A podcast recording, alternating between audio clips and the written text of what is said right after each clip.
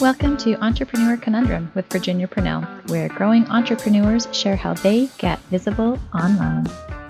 Hi, everyone. Today I'm talking with Jaime Ellis about how she guides professionals on all levels through transformative growth. Jaime is a former B2B tech marketing executive. After spending her 20s and 30s in a corporate grind in New York City, she reached a point of extreme burnout that left her emotionally and physically depleted.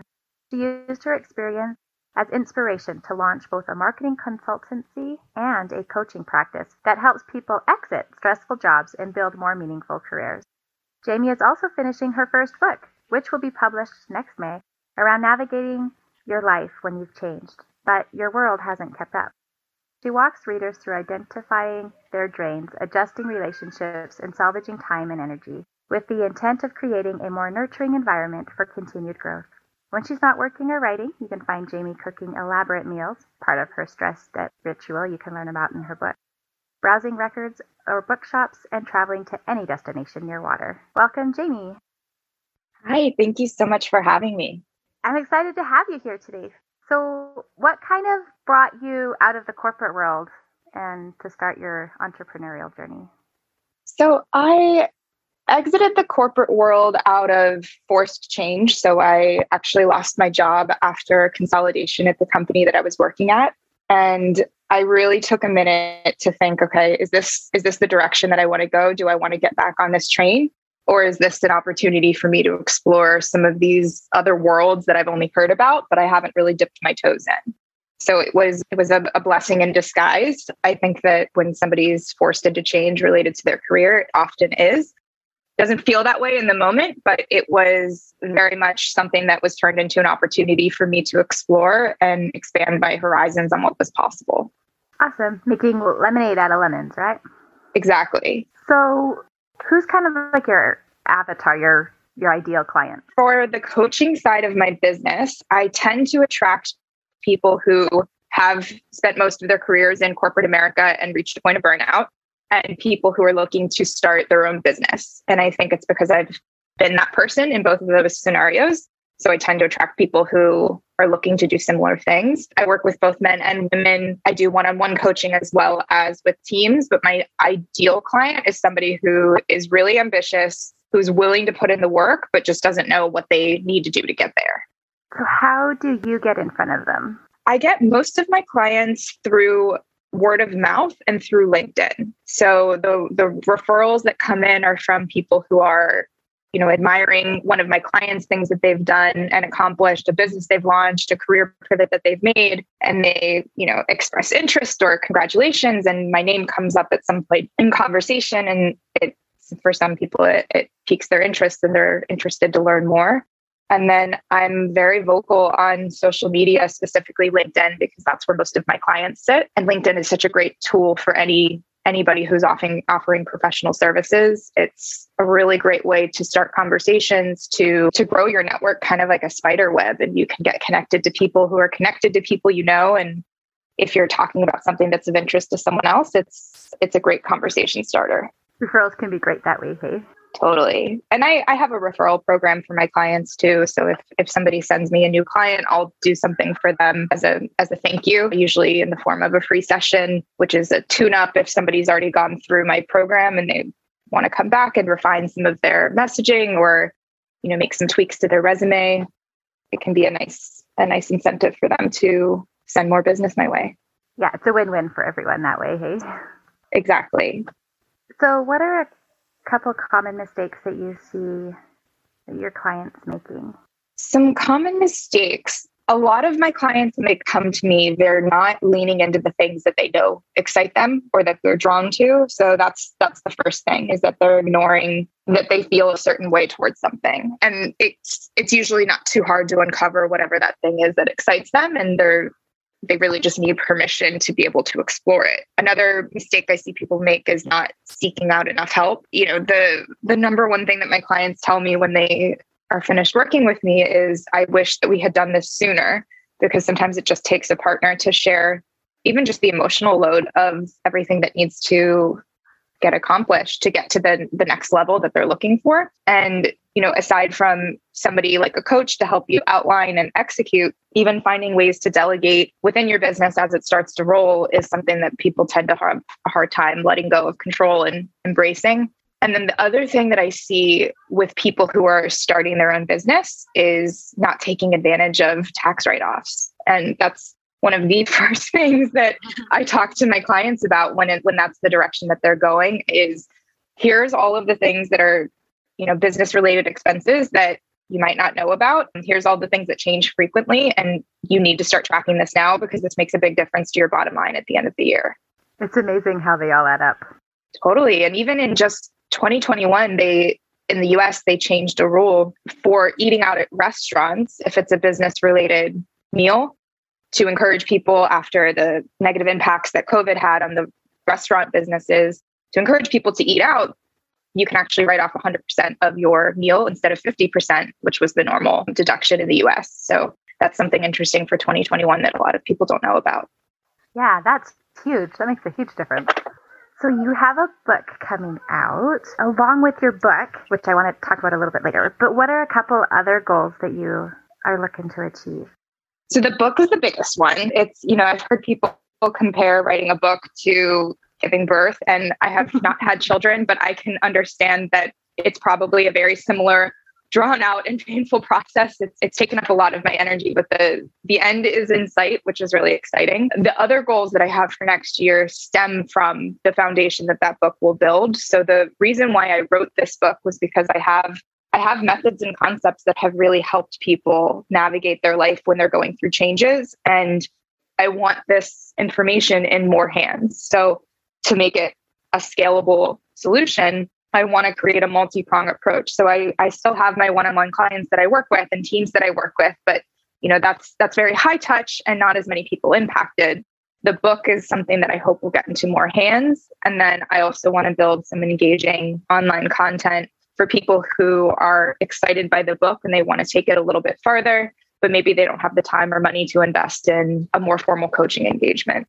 Could be a great way too to do lead gen as well. Hey, for sure. I'm, I'm expecting that that will be a big line on my credibility to, to prospective clients. Definitely. So, impacting and reaching all those other people, how would that affect your business? Well, it would make me feel really good. I'm I love to help people. Like the reason why I made this transition in my life was because I could turn something that I'm really good at into a business and I could feel full every day from helping people step into a better version of themselves. In my career, the reason why marketing worked for so long was because I was very good at taking a mess, a bunch of information, specifically technical, confusing, convoluted information, and distilling that into something that makes sense and something that's usable for more people. And that's what I'm doing with a lot of these concepts with my clients and hopefully with more people is taking something that's a little bit of a question mark, making it a little bit easier to understand, and then teaching people how to apply it to their own lives in a way that works for them. And those are the things that light me up and make me feel good. So, you know, getting this in more hands to more people would just continue to propel the motivation that I have, the excitement that I have, and then hopefully spur on to helping me build more things. What do you feel like your like top roadblocks that might be stopping you?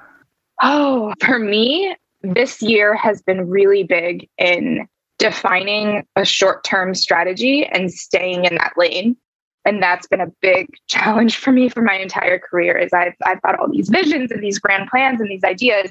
They never stop coming when I can suffer from that shiny toy syndrome that people talk about where I get an idea and it's this bright and shiny toy and I have to run after it really quickly.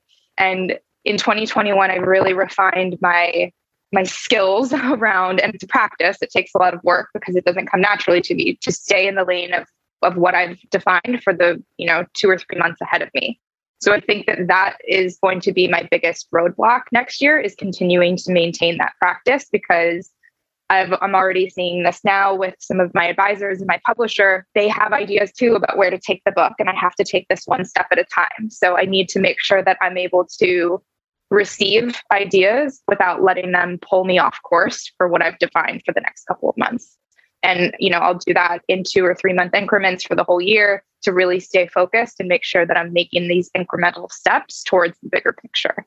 Because if I if I run off of it, run off and chase every idea that's in front of me, I'll never get anything done. right. By the way, I can totally relate to you. So you're not the only one. Especially when you're excited about what you do, it's very easy to get excited. And I love learning new things, so that also is, gets in the way. Tell me a little bit more about your book, or tell us. Sorry, tell us a little bit more about your book. Sure. So the book was inspired by the journey that I went on, and when I woke up from my corporate burnout and I decided that I had to refocus on myself.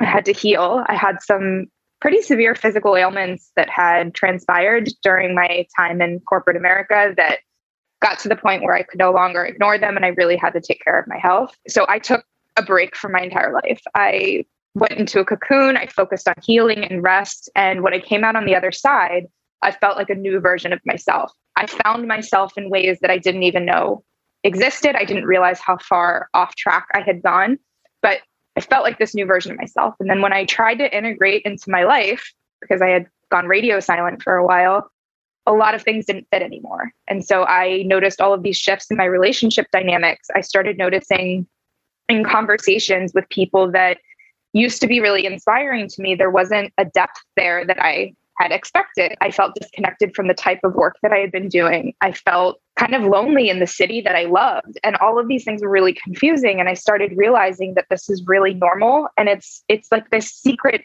hidden trap door after a big growth journey is the implementation of the growth is hard because not everything fits the same. So like the tools that you expected to be waiting for you on the other side and the environment to support you isn't quite what it was when you left it because you've changed so much. So I started noticing this with my clients. I, the more people I talk to, I realized that this is a really, really common thing. And t- people typically do one of three things. They either wipe their slate clean so they get a new job, you know, get a divorce, move to a new city, get new friends, just kind of start over and, and really try to build something new. They avoid the reality, which usually leads to stress or resentment, or they change themselves and shrink themselves to fit into their old environment. And that's really common, especially in situations where, you know, even if you think about from like a couple that went on a weight loss journey together, if one of them decides to not pursue it anymore and one of them's trying to practice, you know, the, the growth that they've achieved and live a healthier lifestyle, it's really hard to do that when there's somebody really close to you who's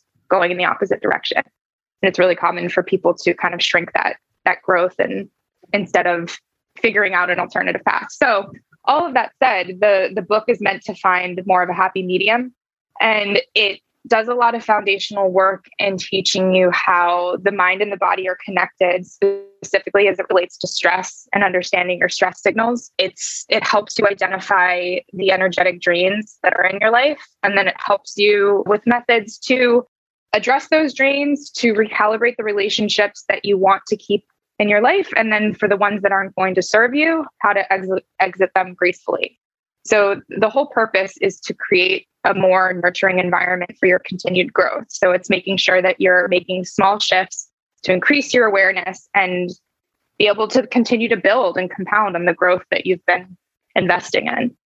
It's crazy to think about how much prolonged stress can really affect our health, hey? So it's really cool that you've put together a book about that and to be able to help people in multifacets, like multiple areas of their life too. So, what is the best advice that you've ever received? I think the best advice I've ever received is that the cost of the decision when it's in service of your future can be seen as an educational cost. So I'll give you an example. I have the earlier in my career, I passed up on a couple of jobs that would have actually been higher paying for me because I knew that the company that I was choosing had so much room for potential and growth. And I knew that I would be better off five years from now if I chose that decision and decided to expand my skill set. And a, mentor once told me when I discussed this with her that I should consider that loss of potential income. I think it was like $10,000, but when you're 22 that's a lot of money that i should consider that potential loss of income as an investment in my education so it would be no different than paying to go to college for a year and being able to build on the knowledge that you gain by investing that. So being able to shift that mindset when when you're thinking about a decision, if you know it's in greater service of your future, even if there's a cost now, that cost can be something that's a that's a positive investment into yourself. So true. I like that one. What do you think the best advice that you have ever given is? That's a tough one. I like to think I give good advice. Something that somebody told me recently that seemed to resonate with them is that you have to choose your hard. So, no matter which direction you choose, it's going to be hard. And you can choose to stay in a place where you don't feel good, or you can choose to work towards a place that's better. But regardless of the path you choose, there is no easy option.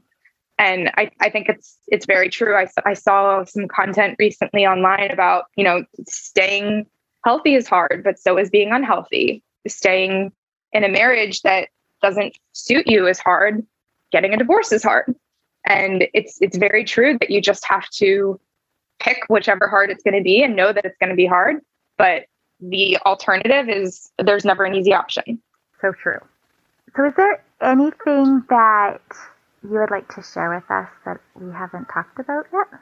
I would love if anybody is interested in the topics of my book, if you know energy awareness and management, relationship management is something that's of interest to you. I would love if you would pre-purchase my book. My pre-sales started on November 19th and they go until December 19th. And if you just Google my name, Jaime Ellis, and the title of the book, Bridging the Gap, you can find my pre-sales page. And from there, you can read a little bit more about the book and some of the exciting concepts that you would be introduced to by reading and any support that anybody is willing to give, I would very much appreciate. Awesome. That sounds good. So, is there anywhere else that we can go to learn out more about you and what you do?